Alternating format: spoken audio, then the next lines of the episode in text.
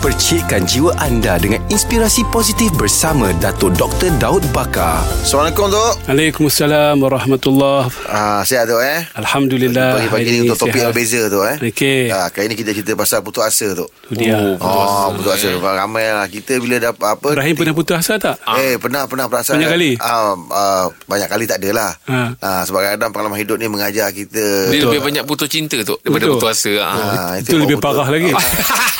Apakah di antara langkah-langkah yang ah, boleh kita kita ambil tu untuk kita bangkit daripada ah, Putus perasaan asa. putus asa ni tu?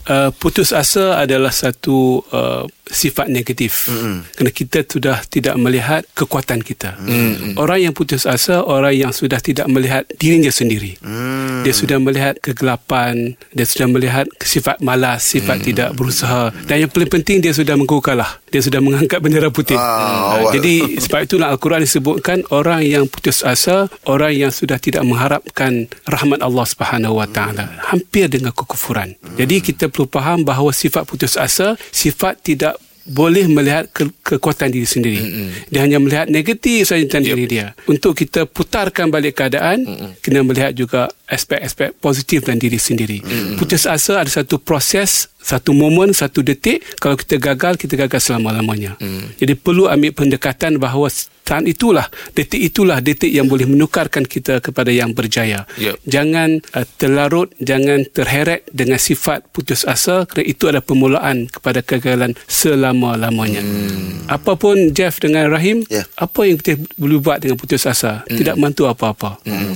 Dia hanya satu sifat yang uh, menundakan, melambatkan kegagalan kita. Hmm. Jadi kita kena kembali pangkal jalan, mengambil inisiatif, melihat aspek-aspek positif dalam diri kita. Hmm. Itu sebagai jalan keluar kepada putus asa. Hmm. Ah, Baik. cantik. Terima kasih Tok. eh. Sama. Rakan Inspirasi bersama Dato' Dr. Daud Bakar setiap Isnin hingga Jumaat jam 6.45 pagi bersama Jeb, Rahim dan Angah di Pagi di Sinar menyinari hidupmu.